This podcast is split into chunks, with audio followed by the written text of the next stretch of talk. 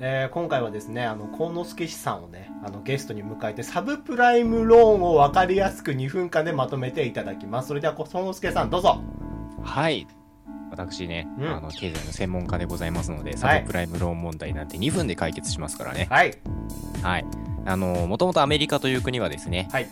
あの、借金をしてでも、おあの、物を買う民族性があるんですね。へえ、珍しい。んギャンブル。あの、住宅ローンではいお家を買いまして、はい。はい。で、住宅ローンでお家を買うと資産が増えるわ増えるわけですよ。うん。で、その資産があることによって、うんより多くの借金、その、なんだろうお金を借り入れることができると、なる信ほど用が上がると。うん。わかる。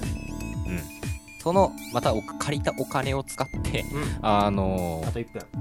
株をうん買ったりとかおするわけですけれども、はい。ね、その中の投資ファンドねあのサブプライムという会社がですねあの急激なあのドダウ平均株価のあのドル安がはい。進みまして、ほう。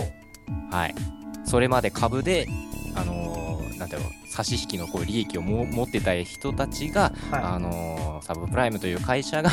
はあのね、あの大変な株安を記録したことによって、あの借金を抱えてた人たちが一斉に潰れてしまったという、い。